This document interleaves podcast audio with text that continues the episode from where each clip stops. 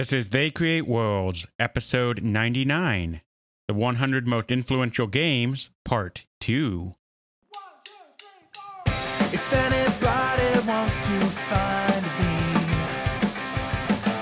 I'll be in the last place you would look, in a place where people used to be, a land that's called reality. You'll find me there. Welcome to They Create Worlds. I'm Jeffrey, and I'm joined by my co-host, Alex. Hello. Well, we did it. It took us some time, but we got through forty games in not quite forty minutes, maybe twice forty minutes. I don't know. Uh, I, I don't think it was just twice forty minutes, Jeff. It could have even been three times the forty minutes, or four. Four times four, that's great, right? It wasn't quite that long. It was some period of time.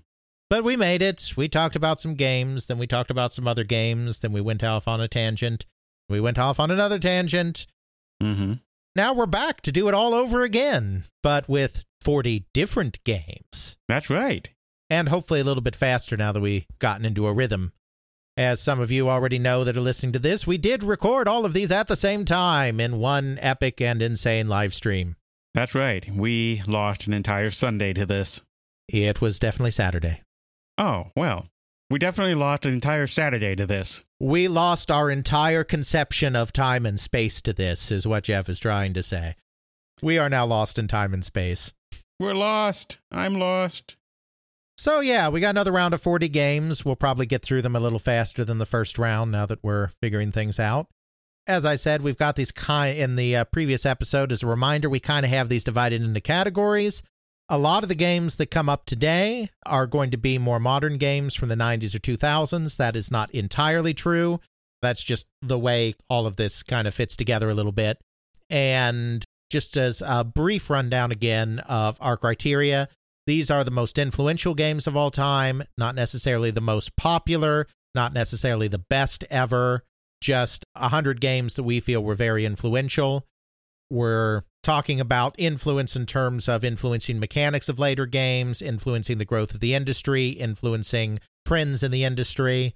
one hundred is a very arbitrary number that we chose for our hundredth episode, so on the margins there'll definitely be a lot of stuff we're missing, but at least it gives an overview of some of the most influential things that have occurred throughout the history of this crazy medium.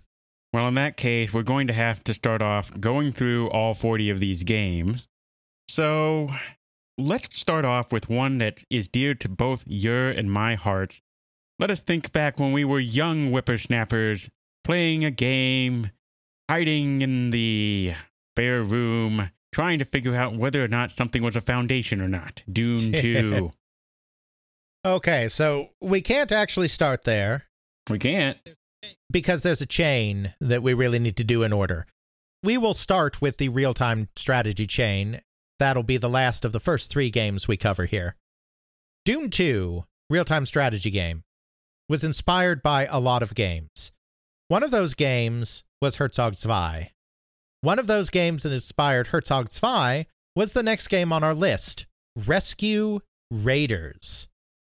So this is a very obscure game. This is not a game that was a particular hit in its own time. It's not a game that was a great seller. It's not a game that's fondly remembered today. But it's the beginning of the chain that kind of leads us to real-time strategy.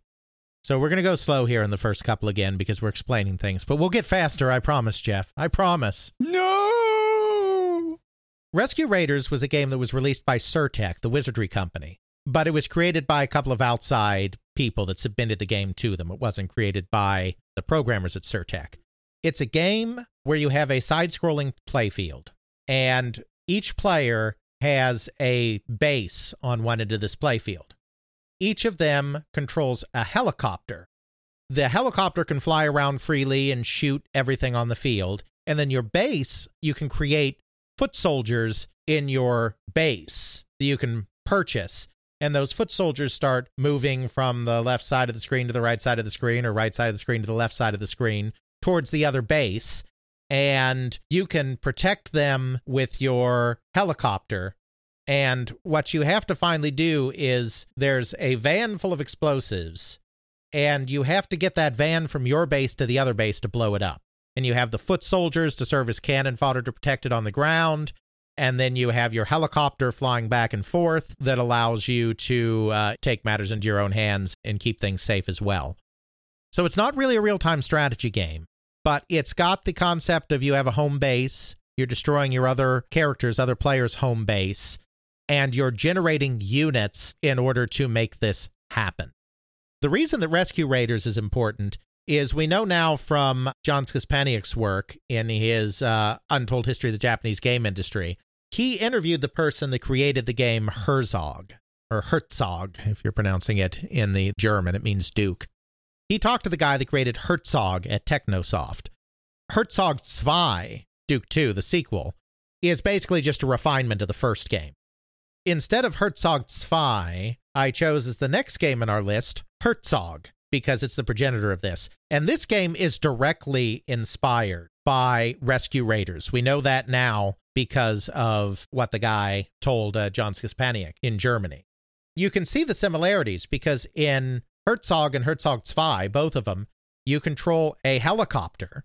It's an overhead view, it's not a side view, but you control a helicopter that can fly all around the map and do all of its fancy kind of helicopter things. Then you have units that you build. You've got a base on one side of the screen and a base on the other side of the screen. Then you have this giant vehicle that controls things, and then you have other units that you create, and it drops them off and moves them around. You can purchase them when you get money, all of this kind of stuff. There's a chain from Rescue Raiders to Herzog, and then Herzog Zwei is just kind of a refinement of that formula. And then Herzog Zwei is often considered one of the main games that inspired the real-time strategy movement. It was not actually the main game that inspired the Dune two people, though it was one game that they were certainly aware of. But the entire real-time strategy movement taken as a whole was most certainly inspired by Herzog Zwei. Again, you're not quite there yet because you don't have all of the elements that are in a classic real-time strategy game, but you have the bases, you have the purchasing units, you have action in real time, and destroying the other player's base. Dune two, then, is the game that just brings all of that in together and is the first game that is literally advertised as what we call now a real-time strategy game. So there's another game that I didn't put on this list that I probably should have, but the list is set in stone now. It's too late. We're not changing it. And I debated putting it on the list. I just ultimately didn't. Maybe it should have been on instead of Herzog. I don't know. But the game Populous, you know, the God game, Populous also had a real-time element to it. Populous was actually a bigger influence on Dune two specifically than uh, Herzog Zwei was, generally. The guys at Westwood got this idea between that and working on their game Eye of the Beholder, where they would do this kind of real-time thing in strategy, and they added kind of the last major classic element to it, which is the resource-gathering piece of real-time strategy, which hadn't really been a part of it yet. The other thing that they added was, you know, kind of upgrading of your forces over time as well through the creation of new buildings. It's not like a Blizzard game upgrading where you, like, research this to give plus one to attack or whatever, but just the idea that your forces get more diverse and more capable as you build more buildings. Dune two really is the real-time strategy game created out of whole cloth. We put a couple of precursors in our top one hundred as well. But Dune two is really the start of it, and real-time strategy has faded in its luster a little bit today, but as we'll see as this episode goes on, of course, real-time strategy leads directly to tower defense and to MOBAs, which are still ridiculously popular today. We're looking at you, League of Legends. Right. So the real-time strategy game is still an important enough chain of events that it makes sense to kind of map out a few milestones along the way. So we chose three of those milestones, the obscure Rescue Raiders, the only slightly less obscure Herzog, and the probably more obscure than I'd like to think it is because we're old now, damn it, Dune two. Doesn't that lead right into StarCraft? Sure, so StarCraft. You know, Blizzard did a lot of games. You could choose several real-time strategy games for this portion of it. I chose to go with StarCraft for a couple of very important reasons. I mean, it is kind of cool that it has the three races and the rock, paper, scissor approach, but that's not even the reason that we're doing this. There are two main reasons. One is that StarCraft is one of the foundational games in the esports movement, because Korea went nuts for StarCraft. Absolutely nuts.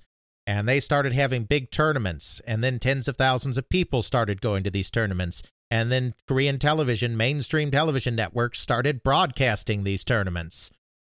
And the entire potential of the esports field was really first mined and explored and made known to us through Korea and its obsessive love of StarCraft.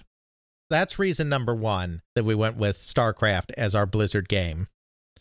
The other one, I mentioned at the top of the previous episode, though not at the top of this episode, that one of the rules, so to speak, of this list is that we would discuss full games only. We would not discuss mods. However, prominent mods are something that we took into account when we were building this list.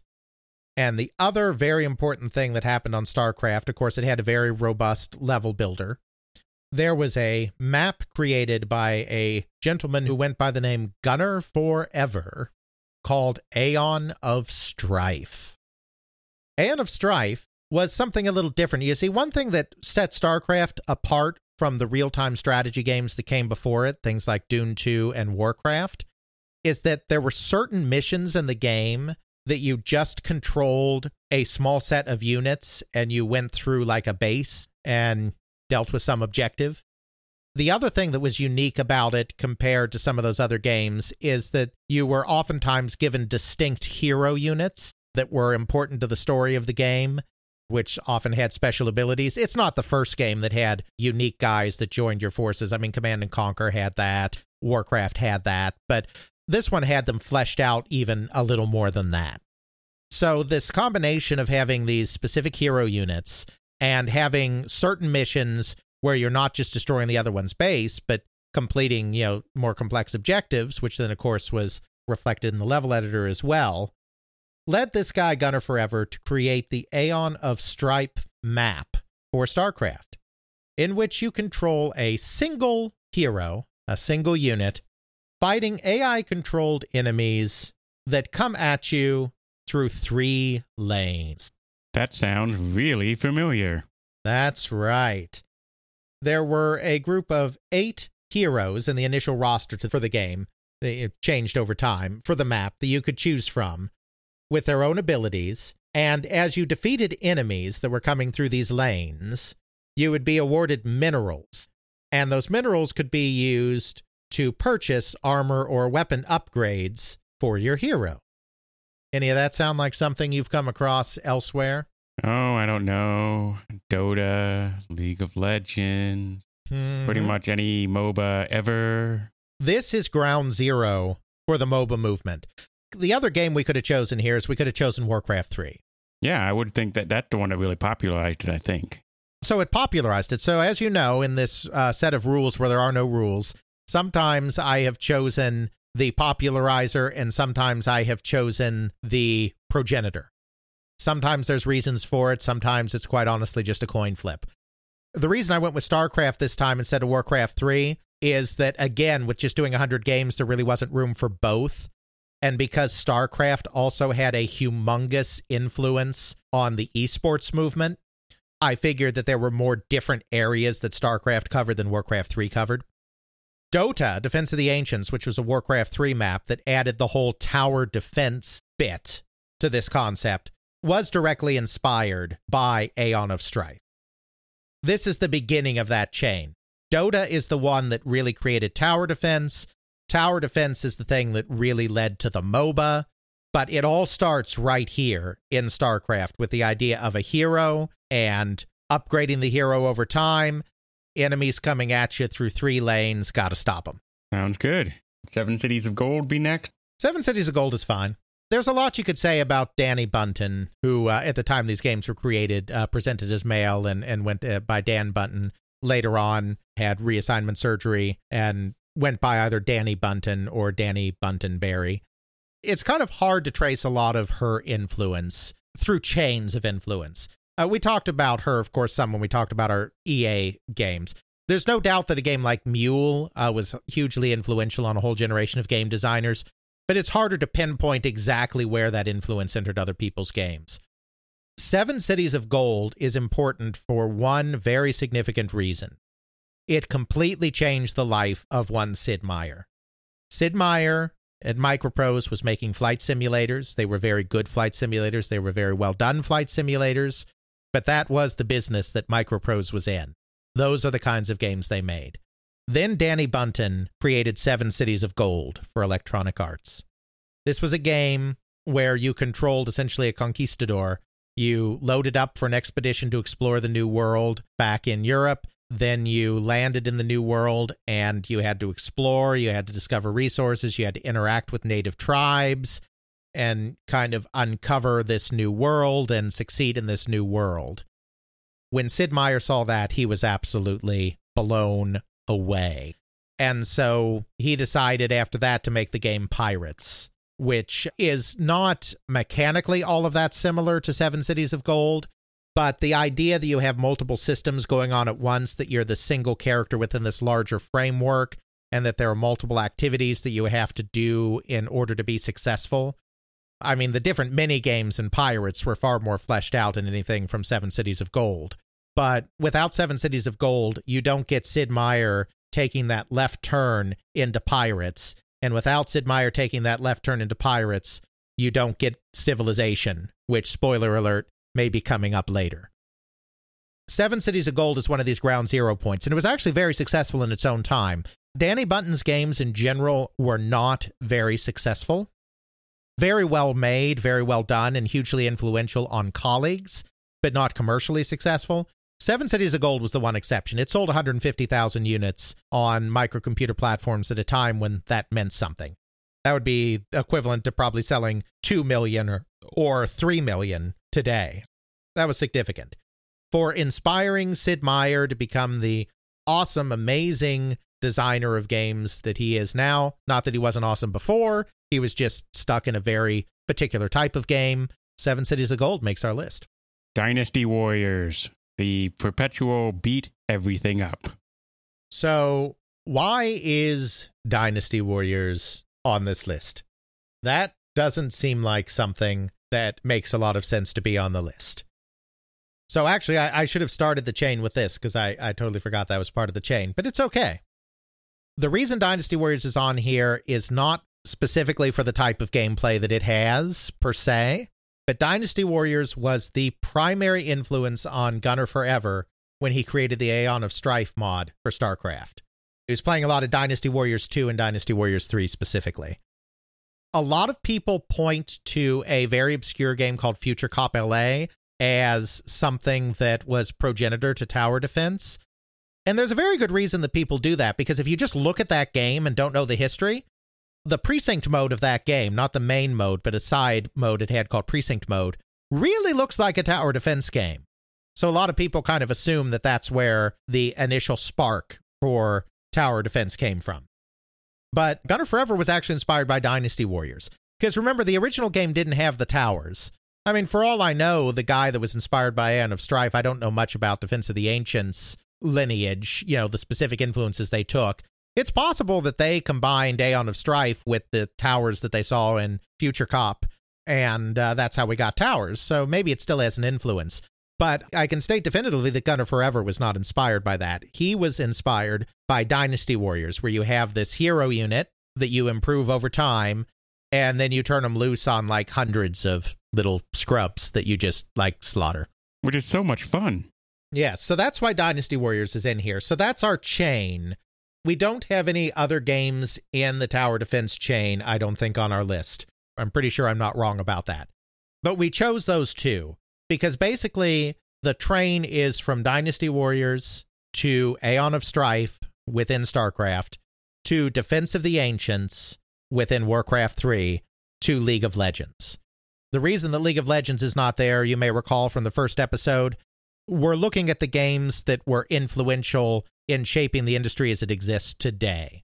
So if a game is hugely popular and widely played today, we're looking at the games that influenced those games. twenty years from now, we'll be able to see better what League of Legends itself influenced.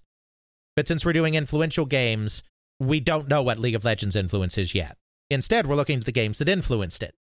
And in that case, it's Dynasty Warriors to Aeon of Strife to Defense of the Ancients. That's why Dynasty Warriors is on the list, for reasons that one might not have expected. What about Fire Emblem? It was one of the first, uh, what we call tactical R P Gs.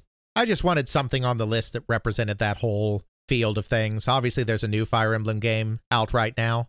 It's very popular with a certain set right now because of all the people you can have tea with. And I guess there's some, like, strategy in it, too. But more importantly, there's tea. You like tea. I do like tea. I'm drinking it now. So, you know, it's the beginning of what we call the tactical R P G. The chains of influence are hard to figure out there because there are fewer interviews with Japanese developers. It's hard to say what Fire Emblem's direct influences were, though it's kind of obvious that it takes some of its influence from earlier kind of turn-based strategy games and mixing in some R P G elements. I mean, that much is obvious. How much influence Fire Emblem had on the way the genre developed, it's hard to say. Some of the other big ones, Shining Force is a big one, but the creator of Shining Force has said that Fire Emblem was not an influence. In fact, he didn't like Fire Emblem very much, so it was only an, an influence in the sense of what not to do. We know the creator of Ogre Battle, who then also went on to create Final Fantasy Tactics, was kind of influenced by taking R P G gameplay and then adding some other stuff to it. So I'm not sure how much he was influenced by Fire Emblem as well. I don't know where the Disgaea people got their influence. I wish I could have done more chains of influence with uh, tactical R P Gs, but I wanted them to be represented because I want every major genre to kind of be represented at least once, and Fire Emblem was first.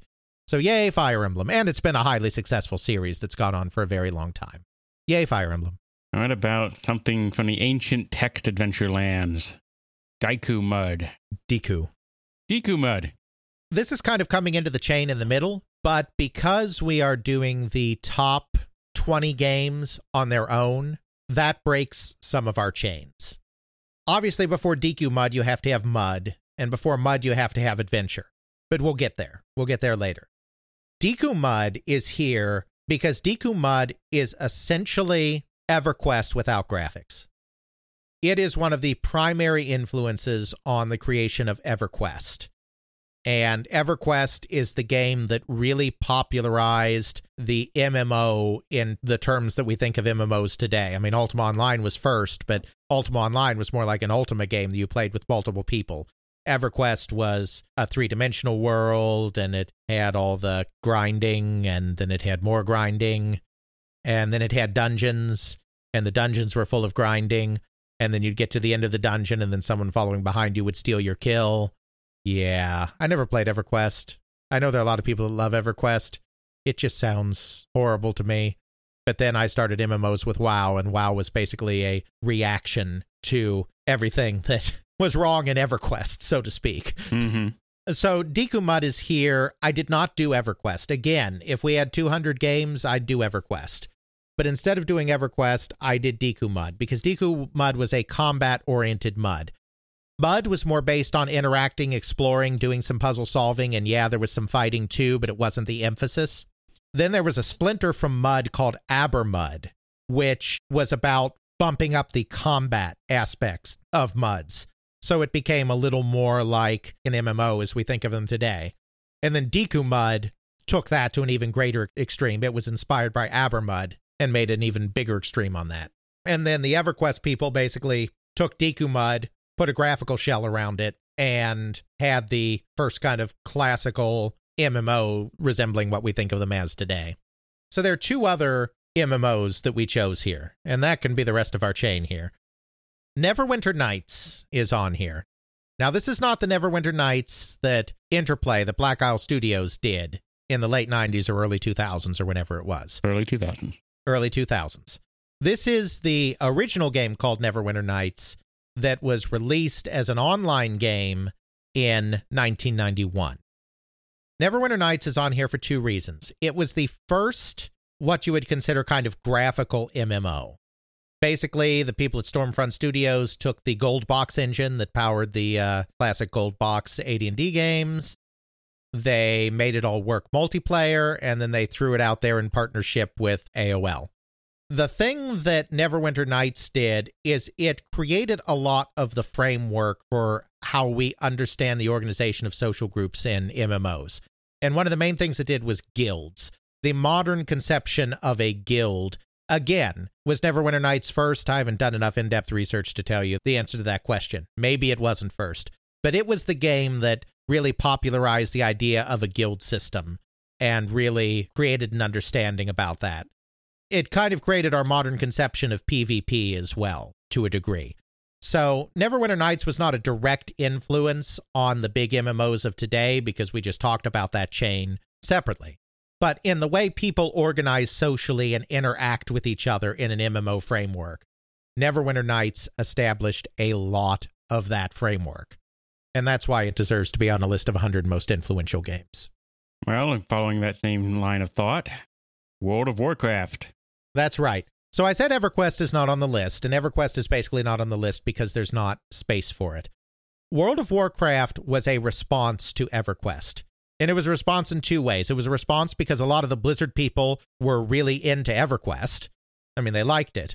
But it was also a response in how do we change this formula to make it like more accessible to people that don't just like killing the same wolf five hundred times. But that's so much fun. Sorry to any EverQuest fans out there. That's just not my cup of tea, but you're welcome to enjoy that kind of thing if you so choose. So World of Warcraft did a lot of things. And again, it wasn't first for doing all of these things. But it was the first one to bring them all together kind of in a framework. The two big things that it pushed that a game like EverQuest didn't have is having certain content be instanced. In World of Warcraft's case, it was just dungeons. Other games took that further to have other instance content as well. So that if you were running a dungeon and killing big bosses for loot, which is something that EverQuest had already established as a thing you do in M M Os, you would not get through the entire dungeon just to have another group swoop in and steal your kill at the last second, because EverQuest had the idea of running dungeons for loot, killing big bosses and getting big rewards, but they didn't have the concept of instances, so they were entirely open world, and anyone could interfere with anybody else in getting that stuff. So it introduced that. Uh, I mean, it may not have been the first, but it popularized instance content. Tapping is another thing. The idea that people couldn't steal your kills. Once you start on a monster, it's your monster. Tapping has evolved over time. I mean, World of Warcraft doesn't even use tapping anymore in the same sense. But the idea that somebody couldn't steal your kill from you and then therefore steal your rewards from you was a very big deal back then. So the idea that you tap a monster and then it's yours, even though it's changed in modern M M Os, that was still a big step forward. And then the other thing was the quest system. And uh, we talked about in our Blizzard episode how that was kind of by accident. They expected World of Warcraft to be a very grindy game, just like EverQuest. And in fact, WoW Classic, as people are going to quickly remember and maybe be sad about, actually does turn into a pretty grindy game at the end. Getting up to sixty is a grind fest. Now, you don't have to grind through the entire game, but at the end, you still got to grind in WoW. And they thought the entire game was going to be a grind fest because EverQuest had kind of established that mode of operation. And even Ultima Online had established that mode of operation. But they decided that in order to get people into the game and make it more accessible, that they would have some quests in the starting areas. And they were influenced by their own Warcraft three and some of this. Of course, the famous exclamation point came from Warcraft three. Well, actually, it came from Diablo. Diablo two, and then it was borrowed from Diablo two for Warcraft three, and then Warcraft three to World of Warcraft. So they decided they'd have some introductory quests just to get people started, but then when they went into playtesting, people were like, all those quests were great, but then they stopped. Where'd the quests go? So then they were like, oh, crap, now we have to make a bunch of quests. So the idea of progression being quest-driven instead of monster-killing-driven is another World of Warcraft legacy. So for many reasons, it deserves to be on our list. It's one of our more modern games, but the M M O genre blew up so huge after World of Warcraft that we can already see its significant influence on games that came after. But of course, World of Warcraft is a subscription game. It is. We still have some of those. Final Fantasy fourteen, for instance, does very well as a subscription game. But that is not really the way most M M Os work anymore. And that brings us to the next game on our list, MapleStory. MapleStory is a Korean M M O. very primitive. It's two-dimensional, not like WoW or any of those. But MapleStory is one of the most influential games on the way games are played today. Its influence cannot be overstated, because it did two things, both of which some people might consider a blight on everything. Uh-oh. One of them is it really is the main driving force behind the concept of free-to-play. The idea that, uh, you know, you can play the game, you can do whatever you want in the game to a certain point, but then eventually they'll start hitting you with these little microtransactions to continue progressing. This happened because of the economics of East Asia. Computer gaming became really popular in South Korea in the late nineties. But the standard of living was still kind of catching up. This was a period when South Korea was really starting to turn into the powerhouse we think of it today. The standard of living was not great for everybody. Most people could not afford to go out and buy expensive computers and then buy a bunch of expensive computer games. But Korea also, in this period, rapidly developed its internet infrastructure. South Korea was one of the first places on the entire planet to have a really good, really all-pervasive broadband network, because the government really pushed it, and Korea is small enough that with a lot of government pushing, it's not that hard to make it all work, so to speak. So this combination of people not being able to afford computers or computer games and having a really great network infrastructure led to the concept of the P C bang, which is their term for an internet cafe.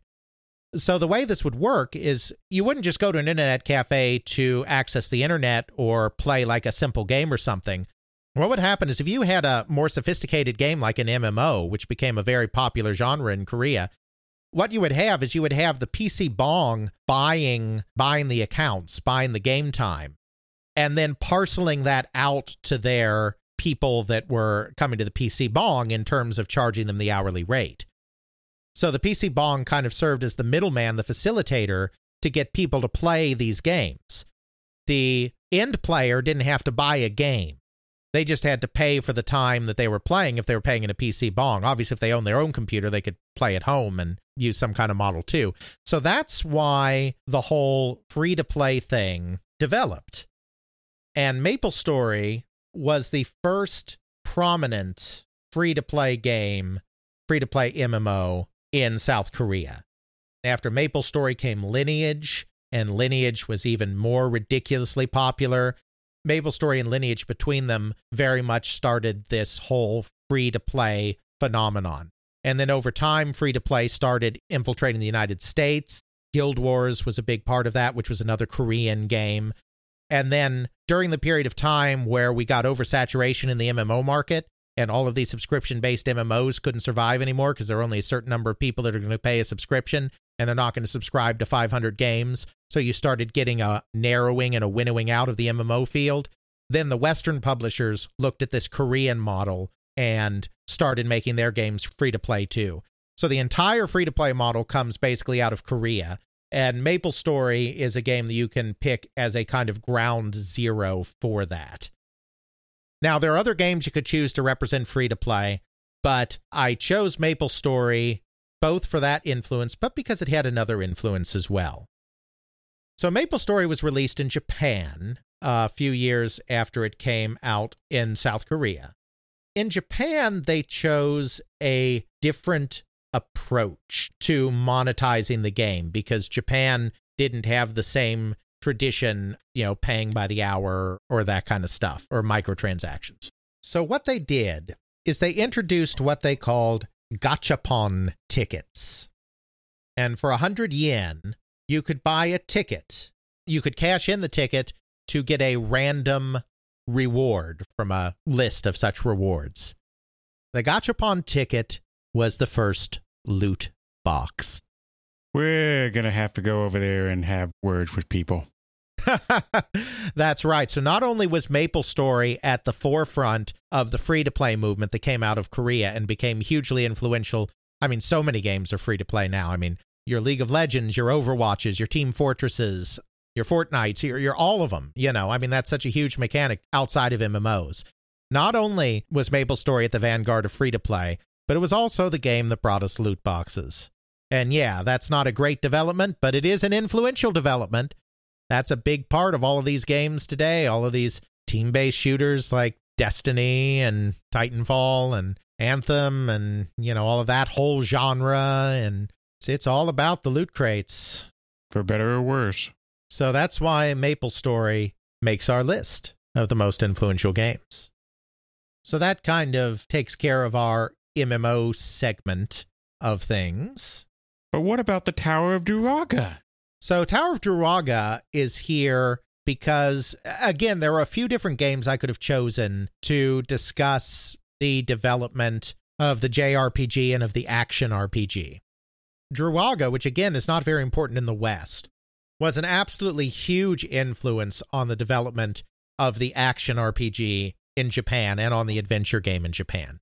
We talked about it in our Namco episode, so we don't have to go in depth again, but basically each level is the floor of a tower, and on each level you have to go around gathering items, slaying monsters, and finding the exit to the next level of the dungeon. It was inspired by Dungeons and Dragons because uh, Masanobu Endo, who created it and also created Xevious, was exposed to Dungeons and Dragons in the West. It was not an R P G, it was an action game because it was in the arcade, but Hydlide, for instance, was a game that was specifically influenced by Druaga, and it was one of the foundational R P Gs. Zelda absolutely had to have been influenced by Druaga because there are just too many similarities. It borrowed some items, it borrowed some enemies, and the basic mechanic of you have a sword that you swing and you have a shield that's automatically always out and can block projectiles is just directly out of Druaga, so you know they had to be inspired by it. So the more action-y, adventure-y type of game that came out of Japan, which has been a big influence, really in large part goes back to Druaga, so we wanted to include that here. Well, in the same vein of Tower of Druaga, Wizardry. Yes, yeah, so we already touched on Wizardry in the last episode, which means we can skip it in ten seconds here. Basically, Plato R P Gs were R P Gs where you had huge parties. In the Plato game, it was uh, all individuals because it was multiplayer, but you had huge parties. You explored dungeons that were depicted in a wireframe three D view, and you killed monsters, got better equipment, and cleared out the labyrinth. Wizardry brought that exact same kind of gameplay to the uh, microcomputer market. The party was all controlled by one player, since these were not massively multiplayer systems like Plato was, but you have a party, different classes, different capabilities, wireframe dungeon, go kill things. It was hugely popular. It was one of the foundational games in R P Gs. Lots of R P Gs after it uh, took influence from it. The Bard's Tale was a direct influence from it, which was another hugely successful series. Might and Magic took influence from it. Basically anything that depicted the world in that kind of three-dimensional space that you have a little window showing where you're going took direct from Wizardry. There you have it. But Wizardry beget Ultima. It did not. There are two major strands in early R P Gs. Just about every computer R P G created throughout the entirety of the nineteen eighties and even to some extent into the early nineteen nineties was either an Ultima derivative or a Wizardry derivative, and maybe occasionally mixed and matched both. So Ultima's big shift, a big way of doing things, was that Richard Garriott, and more significantly for this specifically, his friend Ken Arnold, figured out a way how you do a large and expansive world within the confines of a microcomputer with very limited memory. And the answer to that is you create tile-based graphics, which means that you have a finite set of tiles that each have a particular design on them, a particular terrain feature design on them, and then you mix and match those to create large worlds. That allows you to have a lot of variety without using up all the memory that it takes to generate each square uniquely each time you play. Ultima was a tile-based exploration world. The early games did have three D dungeons, but these were not inspired by Wizardry. They were inspired by our friend Silas Warner, who created a three-dimensional maze game called Escape in the very early days of the Apple. I'm sure that Silas Warner was in part inspired by what was going on on Plato as well, just like the Wizardry people were, because that whole three-dimensional thing was very big on Plato, and Silas Warner was very big on Plato. But it's a separate chain for that, and then later on, he changed it so that it was no longer the three D dungeons, but then the combat took place in the same overhead view tile-based setup as everything else. Ultima had a huge impact on a bunch of games that followed it, including the Gold Box series from A D and D, all the way up to games that followed that. So those are the two threads of R P G. Any C R P G, computer game R P G that exists today, owes some kind of debt of gratitude to either Ultima or Wizardry, one or the other. We included one other Ultima game on here as well. We avoided sequels in most cases, but Ultima four is worth pointing out because it is truly the first game that introduced the concept of a morality system to R P Gs. The specific morality system that Ultima four used, I wouldn't say is that influential, but that idea that your character can make choices and those choices can affect how other people see the character and how, quote-unquote, good or bad that character is, really starts with Ultima four. So games like Knights of the Old Republic or Mass Effect, for instance, that have some kind of morality system, Ultima four was really a starting point for that, and that's that's a pretty significant development in R P Gs as well. Really, that leaves us with, do we go into Rogue? Right, so Rogue is a completely different chain of R P G. Rogue, for those that don't know, is a game where basically every time you play, it's randomly generated. You have your character, and you go into a randomly generated dungeon with all sorts of monsters, with all sorts of weird and scary abilities, and all sorts of items to find to make your character more powerful. And you keep playing through these randomly generated spaces until you finally die. And when you die, you're done. One of the major features of Rogue and true Rogue clones is permadeath, which means when you die, your character's gone, and you have to start all over from ground zero again. Randomized dungeons, permadeath, and collecting lots of treasure and fighting diverse monsters are all kind of the main points of Rogue. You feel Rogue's influence in a couple of different ways. You have the direct inspirations. Rogue begat NetHack, and NetHack is actually probably more influential in Rogue on what came afterwards. Again, this is one of those situations where you could go with Rogue, or you could go with NetHack, or you could do one thousand games and include them both. I decided to go with Rogue because really NetHack is not... It's a refinement. It's a refinement, exactly. It's it's not that innovative compared to Rogue. It's just that NetHack, because it was distributed on the internet, was more widely available, and that's the game that a lot of people played. But Rogue was the progenitor of that. You have the direct impact and the indirect impact. The indirect impact is that right now, roguelike games are so popular. Dwarf Fortress, F T L, many, many more. Just that roguelike idea of randomly generated, keep gathering stuff and keep improving your character till you finally die, has become such a big part of the modern indie space. Yeah, I mean, they're even called roguelikes. Mm-hmm. That's how influential it is. There are very few genres that are named after games. Metroidvania is one, adventure is another, and roguelike is a third. That's the indirect influence. The direct influence is on the further development of the R P G in the nineteen nineties, which is very impactful on the way that the R P G has continued to develop today.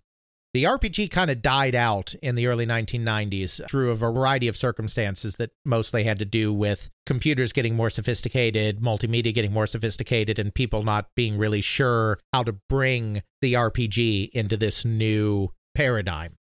One of the games that brought it back was Diablo, which is not a pure R P G, but it's very R P G-like. Diablo was not inspired directly by Rogue. It was mostly inspired by a game called Angband, but Angband was a roguelike. Diablo is inspired by that. We did not include Diablo on our list. Again, that's that's one I very well could have. Tough choices. When you're trying to balance all the genres, sometimes you have to let some games go to let other genres have their moment. I think Diablo was more influential than, say, Fire Emblem, for instance. But part of the goal of this list was that every genre of some significance today, you can see a little bit of where they came from. I wanted to include a tactical R P G because those are still things that people enjoy today. That means something like Diablo has to be left on the cutting room floor. But Diablo then had an influence on Baldur's Gate, and Baldur's Gate is on our list. Baldur's Gate is here because Baldur's Gate is the game that brought the R P G back, the computer R P G back, after it was nearly dead. And basically what the Baldur's Gate people wanted to do is, how do we get that kind of traditional turn-based R P G to be exciting in modern times? And they looked to real-time strategy games, and they looked to Diablo, and they were like, Well, we do that. We do an isometric view, very much like Diablo. We have stuff happening all the time during combat, but it's still technically turn-based under the hood, and we give you the ability to do a pause at any time. So that real-time but pause conceit for combat is what allowed the R P G to kind of move into the modern era and still be relevant.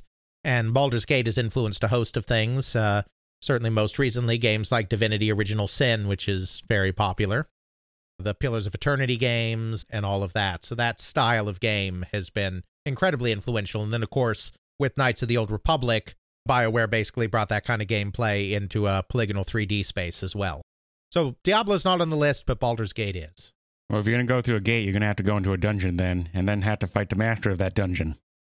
Dungeon Master is a game so influential that it could have almost been in the top twenty. But we could only fit twenty games in there, so this one didn't make it there. Dungeon Master itself is a little bit of an obscure game, but it is so incredibly influential because it is the game that first brought R P Gs into true real time.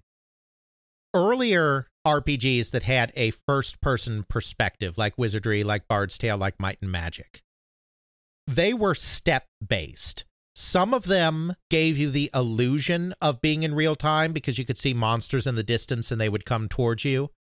But really what was happening is every time you took a step, the entire game world shifted slightly. So if you stayed still, absolutely nothing changed in the world. It was only when you were moving around that stuff happened. It was step-based. Dungeon Master was first person, and it was real time. That was just a complete paradigm shift in the way R P Gs were done. Westwood then went and popularized that even further when they did Eye of the Beholder for P Cs, because Dungeon Master was on the S T. It was done in nineteen eighty-seven, and it was done on the Atari S T. The Atari S T never became a huge platform in the United States. But then Westwood created Eye of the Beholder, which they've freely admitted was basically, we took Dungeon Master and we put it on the P C and slapped a D and D license on it. So then Eye of the Beholder brought that same kind of gameplay to P C, and it just exploded from there. Any R P G where you have a first-person perspective and you're running around the world in real time, fighting things and exploring things, harkens back to Dungeon Master. So the Elder Scrolls series, to pick a huge one today. You don't get to the Elder Scrolls series without first passing through Dungeon Master. Hugely influential. The other thing it did, it was one of the first ones because it used a G U I interface. It was one of the very early R P Gs to use a G U I interface.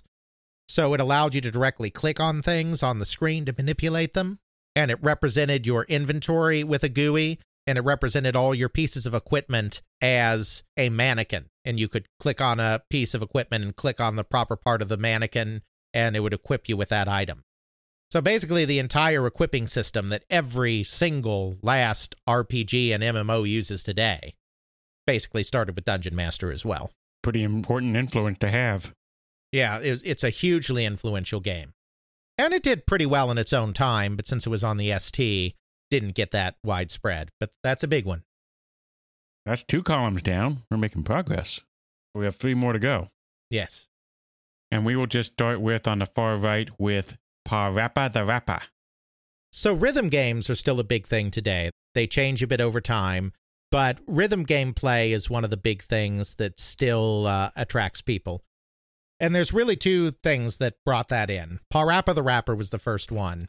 Again, there were other games that vaguely had you do similar things before that, but we're not about what's first, we're about what popularizes.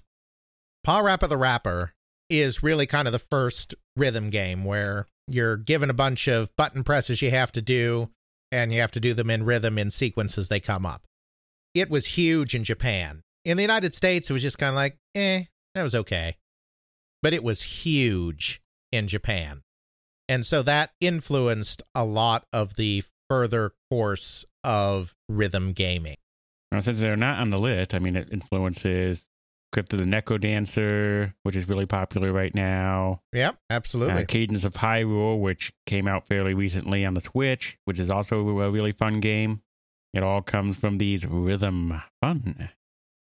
Right. And of course, the other thing that came out of the rhythm movement is Konami saw how popular this rhythm thing was, and they started releasing a series of rhythm games in the arcade. And again, you could have chosen a lot of games for this. The first game they uh, did was Beat Mania, which kind of got the ball rolling, and it even provided the name for this genre in Japan. You know, they kind of call them Beatmania games, which is kind of short for Beat Mania. Could have gone with that, but I chose the one that exploded internationally, and that's Dance Dance Revolution. Dance Dance Revolution was kind of the last great gasp of the arcade in the West. Arcades continued to have more relevance in Japan further than that, but Dance Dance Revolution was the last big arcade craze in the West. And this is the game that really brought rhythm gaming into a worldwide consciousness, because the Beatmania games, Beatmania and some of the others, and Pa Rappa, they were all popular in Japan, but they didn't really get global appeal. Dance Dance Revolution is the one where everyone realized, oh my gosh, we really like doing rhythm games. And so it's because of Dance Dance Revolution that you get things like Guitar Hero and Rock Band, and those games obviously have had their day and people have moved on, but Guitar Hero was a huge thing in the mid to late two thousands. Konami did rhythm games that were similar to that. They did Guitar Freaks in the arcade. And Harmonix, the company that created Guitar Hero, actually got their start doing uh, karaoke games. Well, one of their early things, I mean, it wasn't strictly their start, but one of the early things they did was a karaoke game for Konami, because Konami had kind of cornered this section of the market. They did one of the SingStar games. So all of that kind of goes back to Pa Rappa on the one hand, and then the whole Beatmania series on the other hand, but with Dance Dance Revolution really representing that for our purposes, because it was the big worldwide phenomenon. So I guess I'm going to have to say the word that I don't know how to pronounce it. Shiriki. Yeah, I think that's probably right. The casual games movement. There are a few entry points to the casual games movement. I mean, it's more of a movement than chains of influence, because very few games like directly influence each other in this realm, other than like straight out clones. But the whole idea of video games as something that can be a time waster that you can just spend a few minutes doing when you're not doing something else. And this kind of game that appeals to everybody of all ages, of all backgrounds, this kind of casual game thing. You know, there are a few milestones on the way to the casual gaming movement. The biggest one may have involved some falling blocks and may not be coming up in this episode. But outside of that really big game that we'll come to later, the real big start of this was kind of the Match three phenomenon.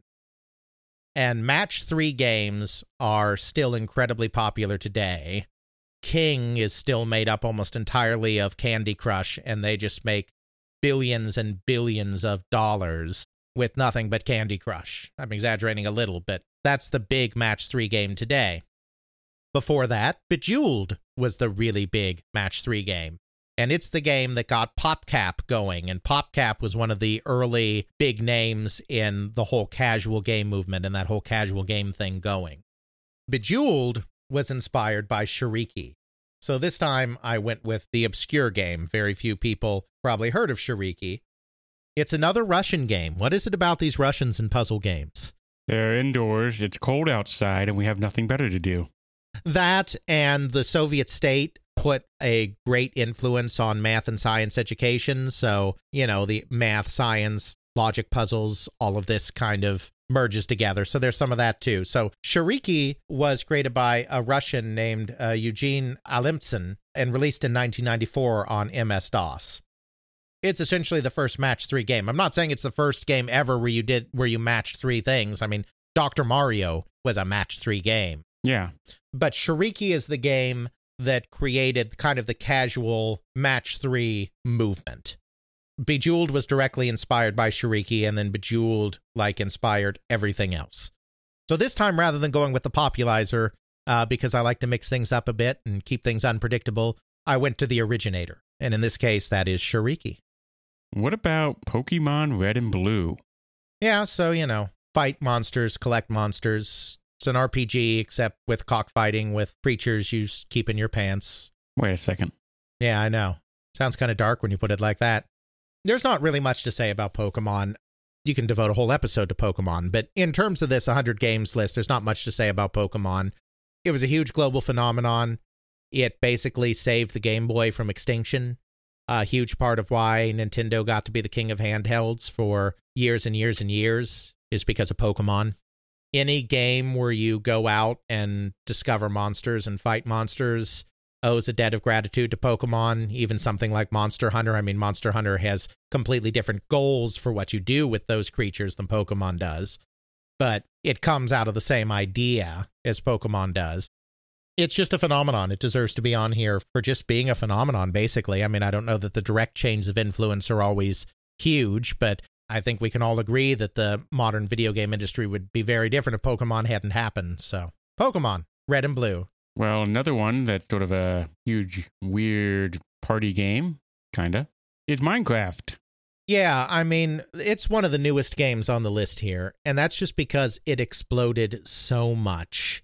Just this idea of going and building things and harvesting things to build more things and surviving while you build things and find things to build more things.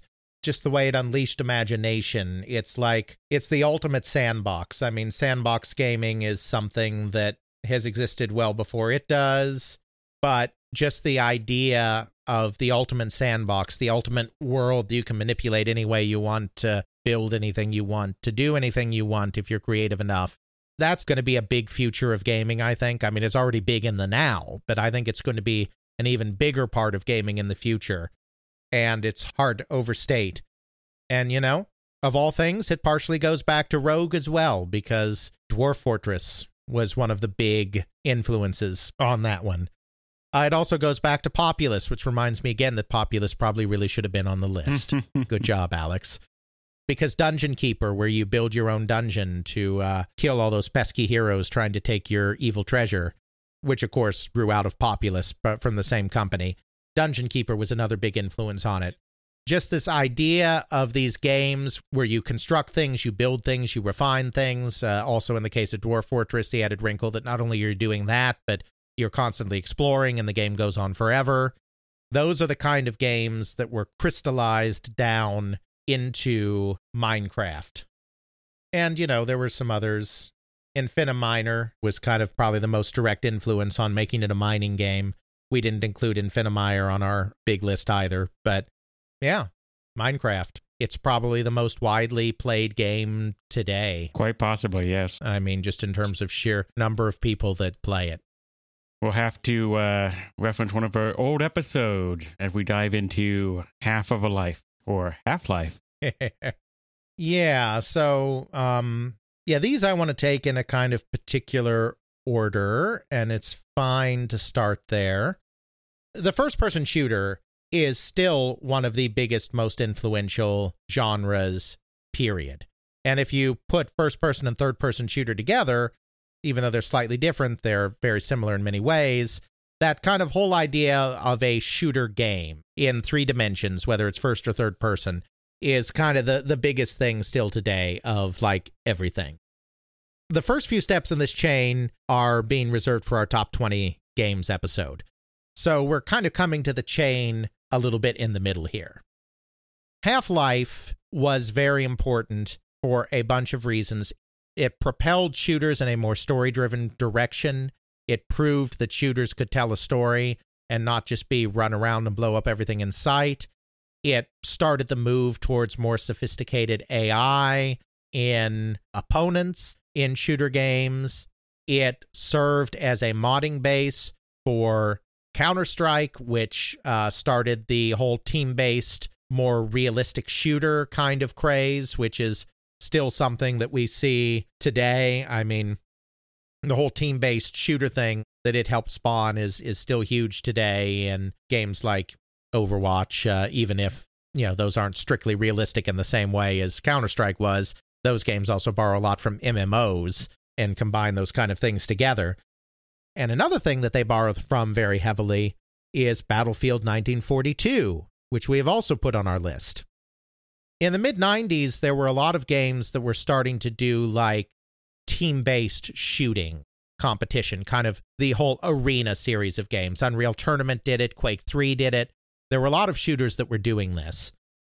Battlefield nineteen forty-two from the Swedes, little shout out to Sweden there, from DICE, kind of took this kind of gameplay that was already developing in those arena shooter type games, but then had the added wrinkle of giving everyone their own class. So you had teams of players, but each player on the team had a specific role on the shooting team based on the class that they had. So pretty much all of the team-based shooters today, whether it be Team Fortress, whether it be Overwatch, whether it be the later Battlefield games, because they still make Battlefield games as well, they all owe a debt of gratitude to Battlefield nineteen forty-two for introducing this concept of class-based gameplay to multiplayer competitive shooters. Okay, a Halo game. The important thing about Halo is it showed that you could do first-person shooters on consoles.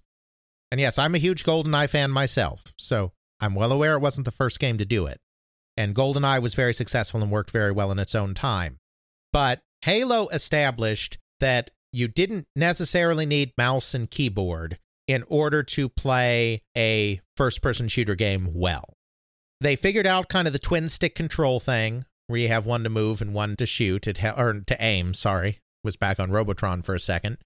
And they implemented little tricks, like when your uh, targeting reticule moved over a target for a brief instant, so brief that you don't even really notice it yourself, the game locked you onto that target. So for that brief moment, even if you hadn't moved your cursor quite right where it needed to be, the game would compensate for you and, and get your cursor where it needed to be. A little bit of our auto-aiming help.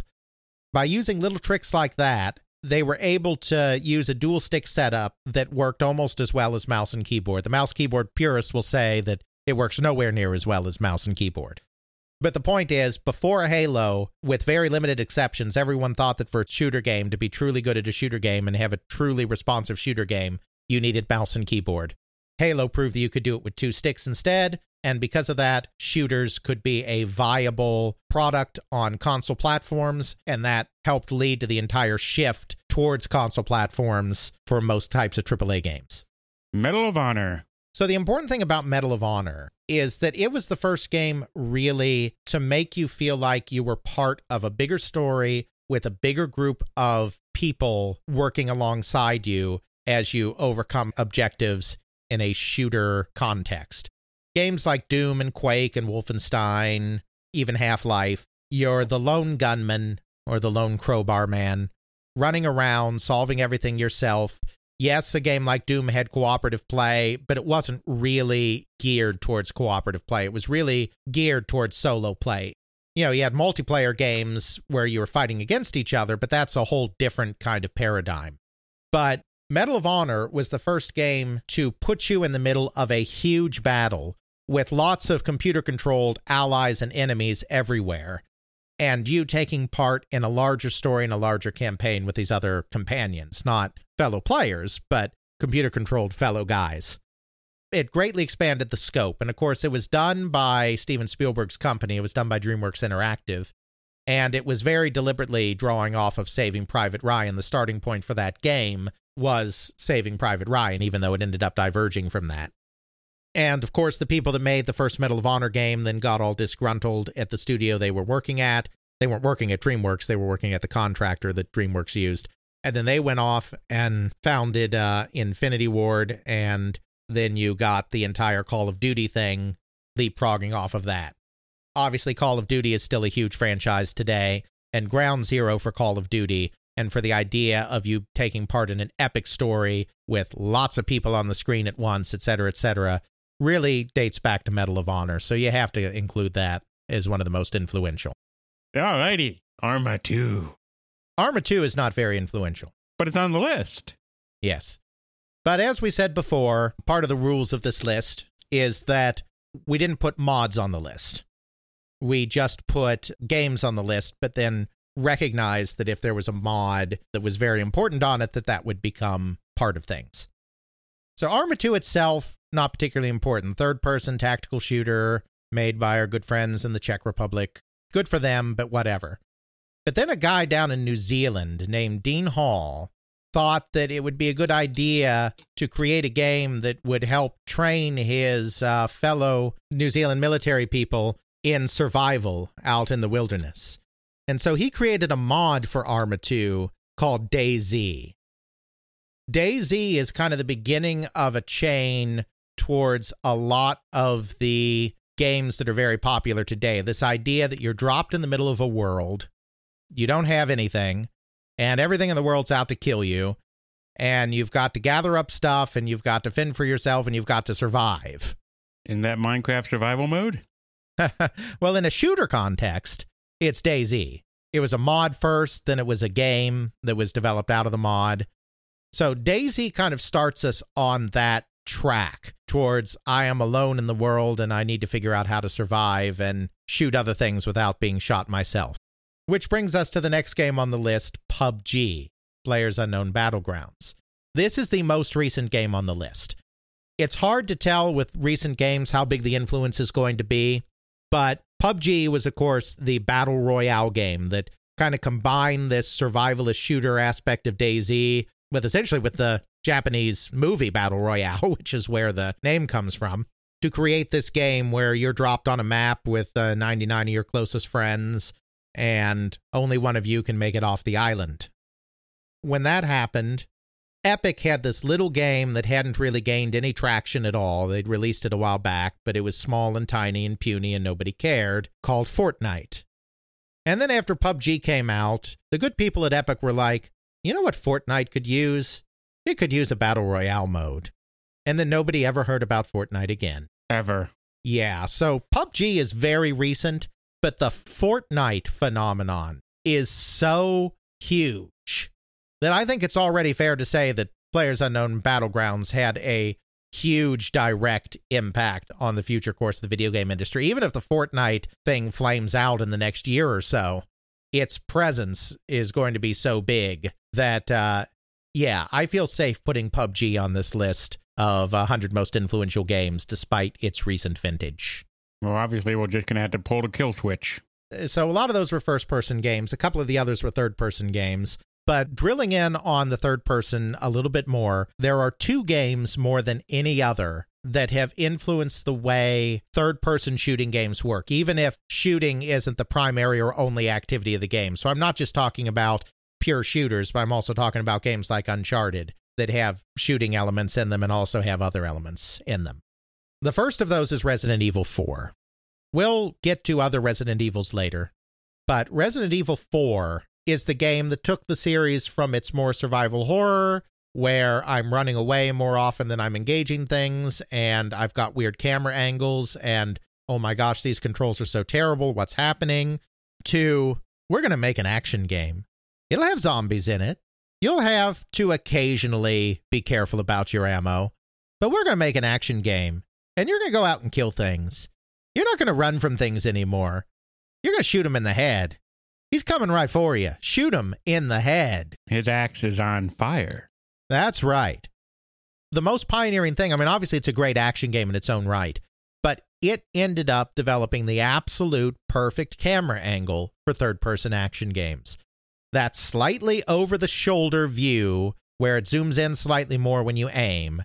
Turns out that is the perfect camera view for a third-person action game. Just about everything that came after, from Gears of War to Uncharted, took as its basic framing of the action that Resident Evil four over-the-shoulder camera. Because before that, third-person games, you know, were more like the old Resident Evils and Metal Gear Solid and the PlayStation games where you're zoomed out. This brought us in close for the kill. Mm. It lets us feel the kill. It does. Unless we lose Leon. And so then the other side of modern shooting games, of course, is cover mechanics. Pretty much every single modern shooter has a cover mechanic of some kind. We can really uh, take that back to Kill Switch. Kill Switch is a very obscure game. It's a Namco game, came out in the late nineties, I think. It wasn't very successful. It isn't very notable. But it did have, not the very first, I know this. Again, we're talking about chains of influence. We're not going for the very first thing. There were cover systems before Kill Switch. But it had one of the earliest sticky cover systems where, you know, you go up to an object that you can take cover behind, you press a button, you take cover, and then you can stay in cover while you're shooting things. Killswitch had that, and then the developer of that, Chris Osaki, went to work for Microsoft at the same time that Epic was creating a little game called Gears of War. Chris Osaki had a direct influence on how Gears of War approached cover, and the kill switch cover system was the direct influence on how Gears of War decided to do cover.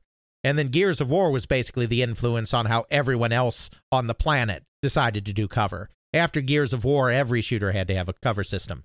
So we could have gone with Gears of War here, but I wanted to give a shout out to Gears of War's own inspiration. Basically, Gears of War is take the camera view from Resident Evil four and take the cover system from Kill Switch and add a chainsaw. And orbital lasers. And orbital lasers, and you have Gears of War. So rather than doing Gears of War, I decided to include the two games that kind of between them created the framework for Gears of War, and then Gears of War is kind of the go-to for how third-person shooting games developed after that. That's why we have Kill Switch, another one of those obscure games, but it deserves to be here. The final column for this episode.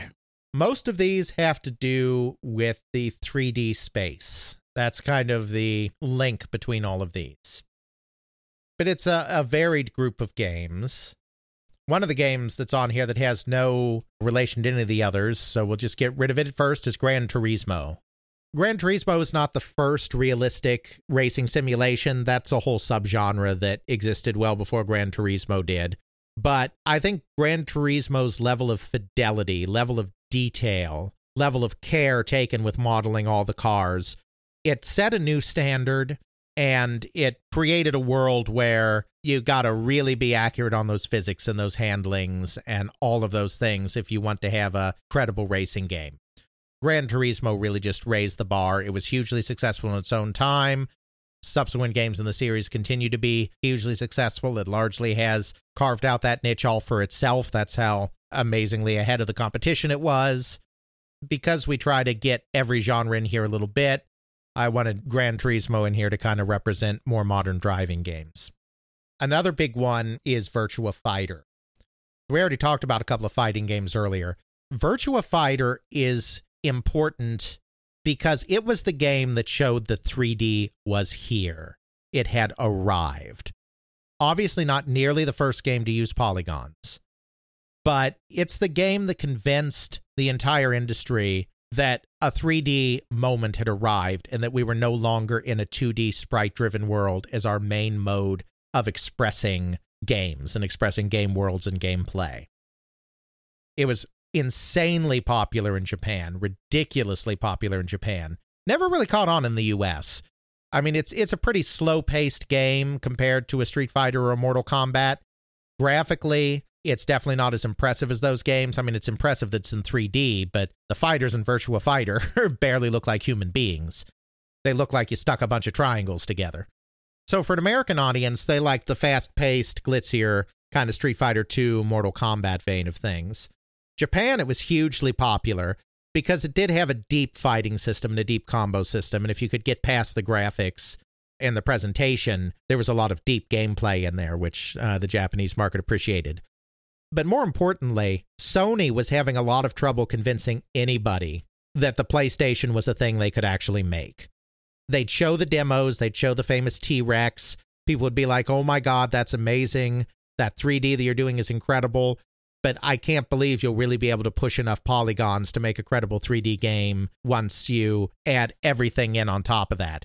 It's one thing to have a really impressive T-Rex with no background and no lighting effects and no fog effects and know anything else, but yeah, try putting that in the game. We're not there yet. The market's not there yet. And then Virtua Fighter hit, and the entire conversation changed for Sony.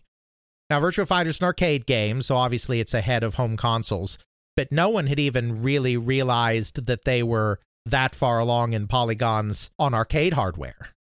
Yu Suzuki just kind of shocked the world with that one. He had done Virtua Racer before Virtua Fighting, but a three D car, I mean, three D cars had been done, three D airplanes had been done, because there's relatively few moving parts on those.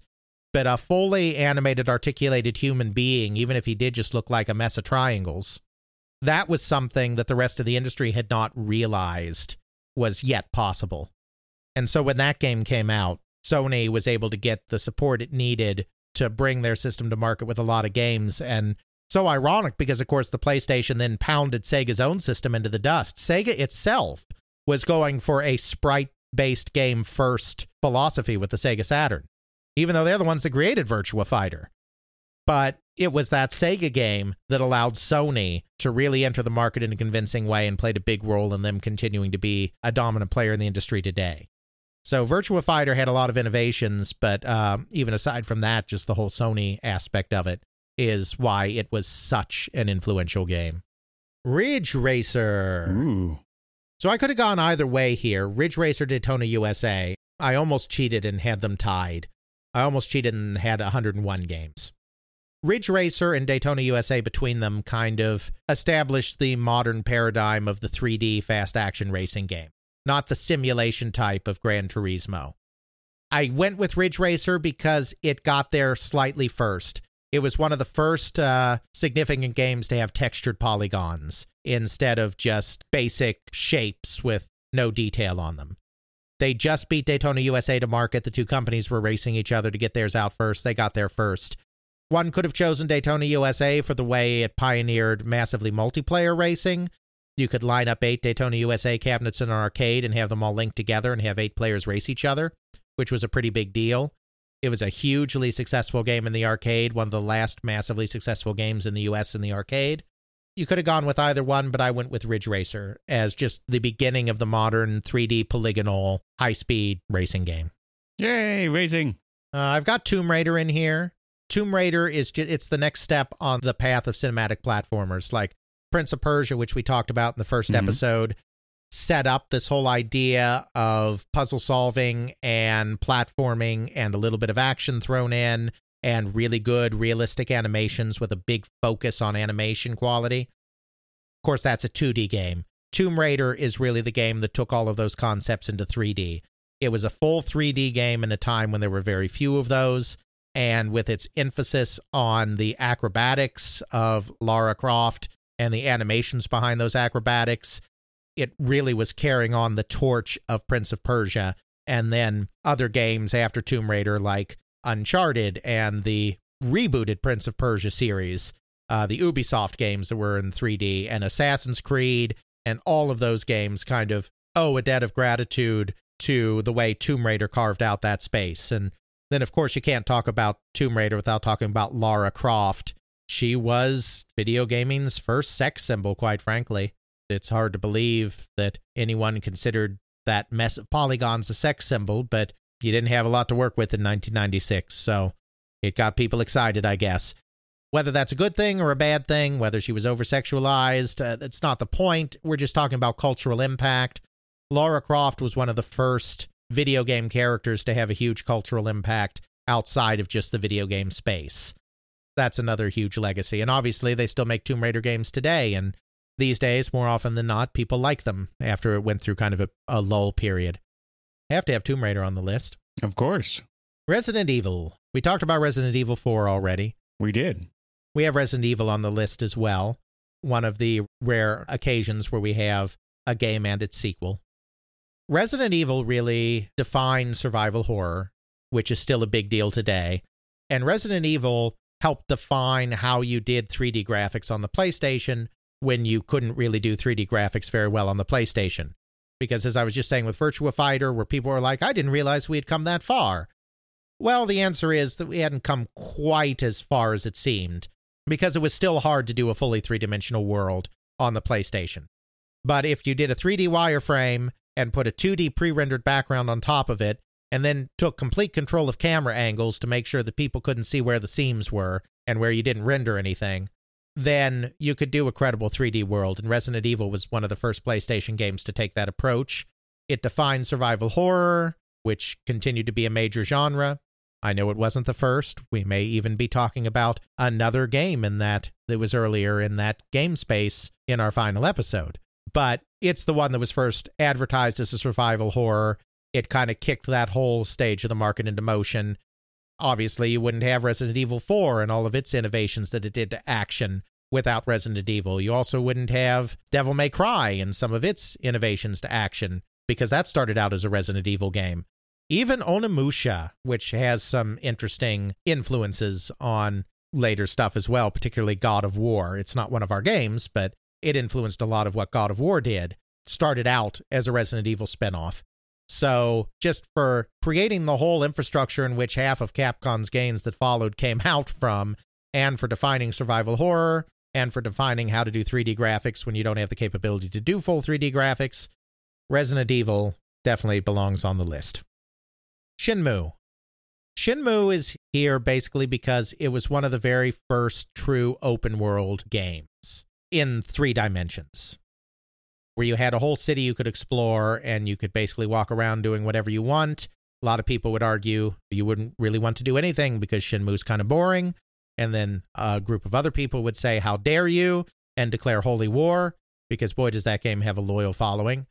But the point is, it kind of defined this idea of having an open world space like a city and just setting you loose in it to go about your business. I mean, you did have to show up at certain places at certain times to advance the plot, but it gave you a lot more freedom than a lot of games of that type did at the time, particularly in three D.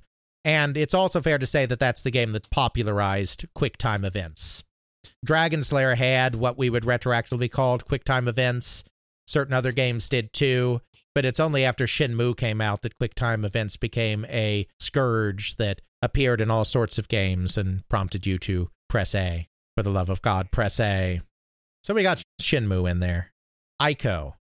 Ico was another game that really defined how you could create a three D world in a three D space and have a character explore through that space and interact with that space.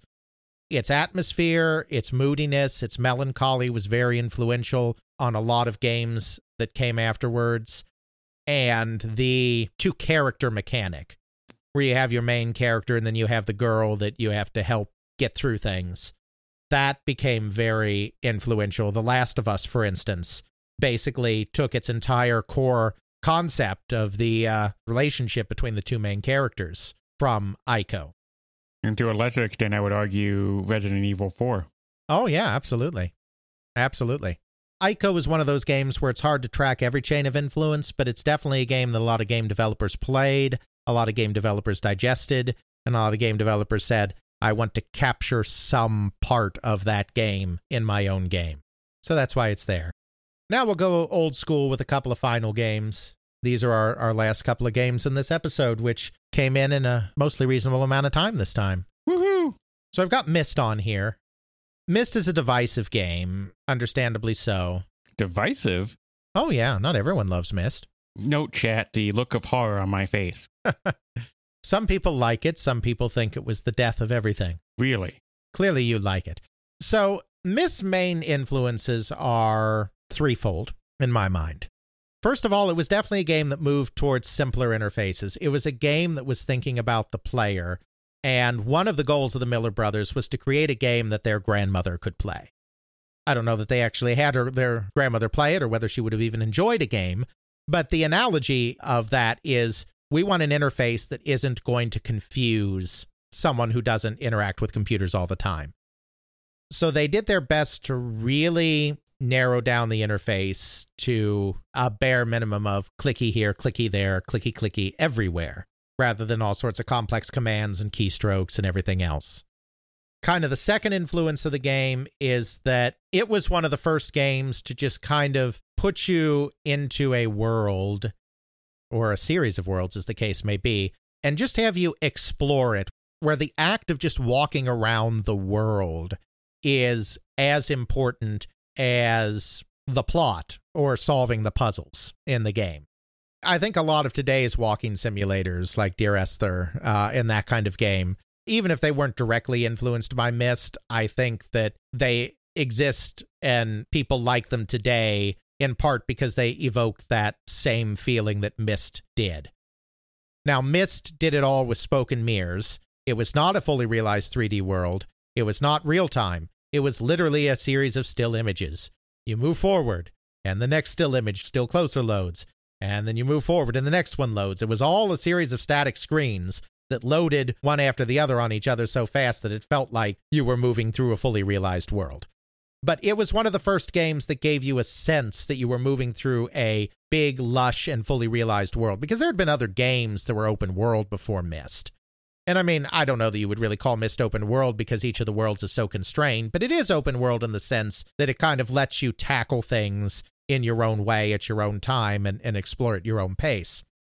It was not the first open world game, but it was kind of the first one that had a whole lot of detail to that world because they took advantage of the capacity of C D ROM to just really layer on the detail. And of course, that's the third thing that Myst's influence was really big on. It was the killer app for C D ROMs. Myst spurred C D ROM sales. It was the point that multimedia P Cs really started getting into the home in a big way, and it played a big part in people bringing multimedia P Cs into their home. That was an important development for the future development of the industry as a whole, because we needed to kind of get over that threshold and get into that multimedia space, even if a lot of the stuff that came out in the nineties didn't quite know what to do with that multimedia space to advance the industry as a whole. So I think you have to have Myst on here. But yeah, it is divisive. I mean, I'm not going to get into that really, but a lot of adventure gaming fans feel that it dumbed down the adventure game so much that it kind of helped lead to the death of the traditional point-and-click adventure. There's also the fact that it's one of those games that was kind of everywhere. It was bundled with a lot of C D ROM drives. It set a record for most sales for a P C game uh, up to that time, but a lot of that was in bundles, and it's probably, it's one of those games where a lot of people took it out once and then never played it again. I mean, there's no way to measure this, but it's probably the best-selling game that has the worst ratio of people who bought it versus people who actually played it. Because a lot of people just took it out once or would, like, show it to their friends when they came over because, oh, look how beautiful it is, but wouldn't actually ever play the game. I can understand that. Yeah. But it definitely was a critical moment in game history, and so we include it here. System Shock. System Shock is part of a chain. The chain starts with a game that's going to be coming up in detail in our next episode, Ultima Underworld. But System Shock, and then following it, Deus Ex. So again, you could have chosen System Shock, you could have chosen Deus Ex. Either one would have been equally valid. In this case, I decided to go with System Shock. In the early days of the industry, you had very clearly defined genres, particularly on console. You had your shoot-em-ups, you had your beat-em-ups. You had your R P Gs, you had your adventure games, and you didn't have a lot of mixing between those on how you approached games. System Shock was the beginning of the trend of blending this all together to get into the space where we are today, kind of in the uh, the modern business. I almost made System Shock one of the top twenty most influential, but decided against it in the end. It's a shooter. It's also a game where you're player improves over time. It's also a game that has some puzzles that you have to solve. It takes a little from all of the genres and blends it together. And this was even more greatly refined in System Shock two and in Deus Ex, which are the successors, both direct and spiritual, to what was going on in System Shock.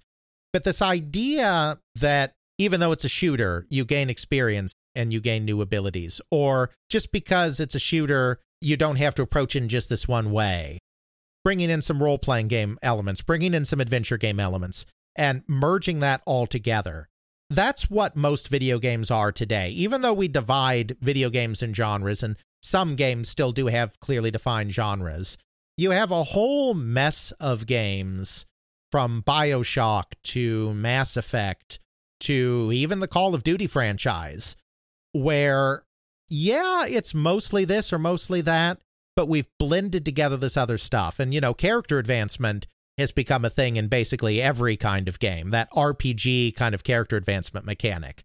And the System Shock series was one of the first game series to really go there, just for the whole melding everything together and creating games that don't have clearly defined genres, but just place you in a world and place you in a story and give you some tools to do something within that context. Got to give some credit to System Shock there. And that wraps it up. Another forty games. Now we just have episode one hundred twenty more. Can we do it? Yes, we can. The twenty most influential games of all time, as determined by T C W Podcast. We'll get to explore each of these in just a little more detail, but we'll try not to make it a five-hour episode, because that would be bad. We'll try not to do that. So we'll see you next time for the big episode one hundred, the top twenty games in the list of one hundred most influential games, next time on They Create Worlds. Check out our show notes at podcast dot they create worlds dot com, where we have linked to some of the things that we discussed in this and other episodes. You can check out Alex's video game history blog at video game historian dot wordpress dot com. Alex's book, They Create Worlds, The People and Companies That Shaped the Video Game Industry, Volume one, can now be pre-ordered through C R C Press and at major online retailers. Email us at feedback at they create worlds dot com. Our Twitter is T C W Podcast. Please consider supporting us on Patreon at patreon dot com slash they create worlds. Intro music is Airplane Mode by Josh Woodward, found at josh woodward dot com slash song slash airplane mode, used under a Creative Commons Attribution License. Outro music is Bacterial Love by Roland Music, found at free music archive dot org, used under a Creative Commons Attribution License.